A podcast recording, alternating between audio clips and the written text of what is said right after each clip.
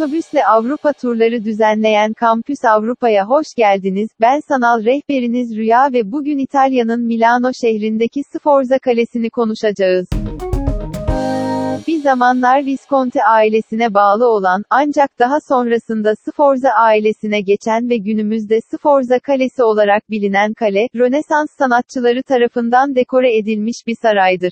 Ancak saraydan daha çok, yüzyıllar boyunca şehrin savunması için kullanılmış olmasından kaynaklı olsa gerek, günümüzde de bir kale olarak Milano'nun kalbinde yıllara meydan okuyor.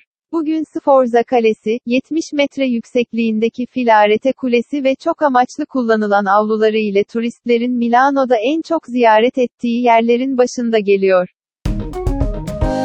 Aynı zamanda bir kompleks olan bu yapı, antik ve modern sanata ait koleksiyonlara ek olarak, Michelangelo'nun Pietà Rondanini eserine ve Leonardo da Vinci'nin Sala delle Sfresche sahip.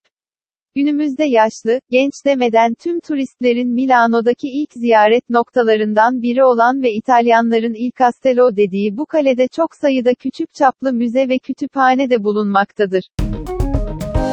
Eğer siz de bu önemli kaleyi ziyaret etmek, Milano ve birbirinden güzel diğer Avrupa şehirlerini doyasıya gezmek isterseniz Kampüs Avrupa'yı tercih edebilirsiniz. Detaylı bilgi almak ve tur programlarını incelemek için lütfen kampus avrupa nokta com adresini ziyaret etmeyi unutmayın.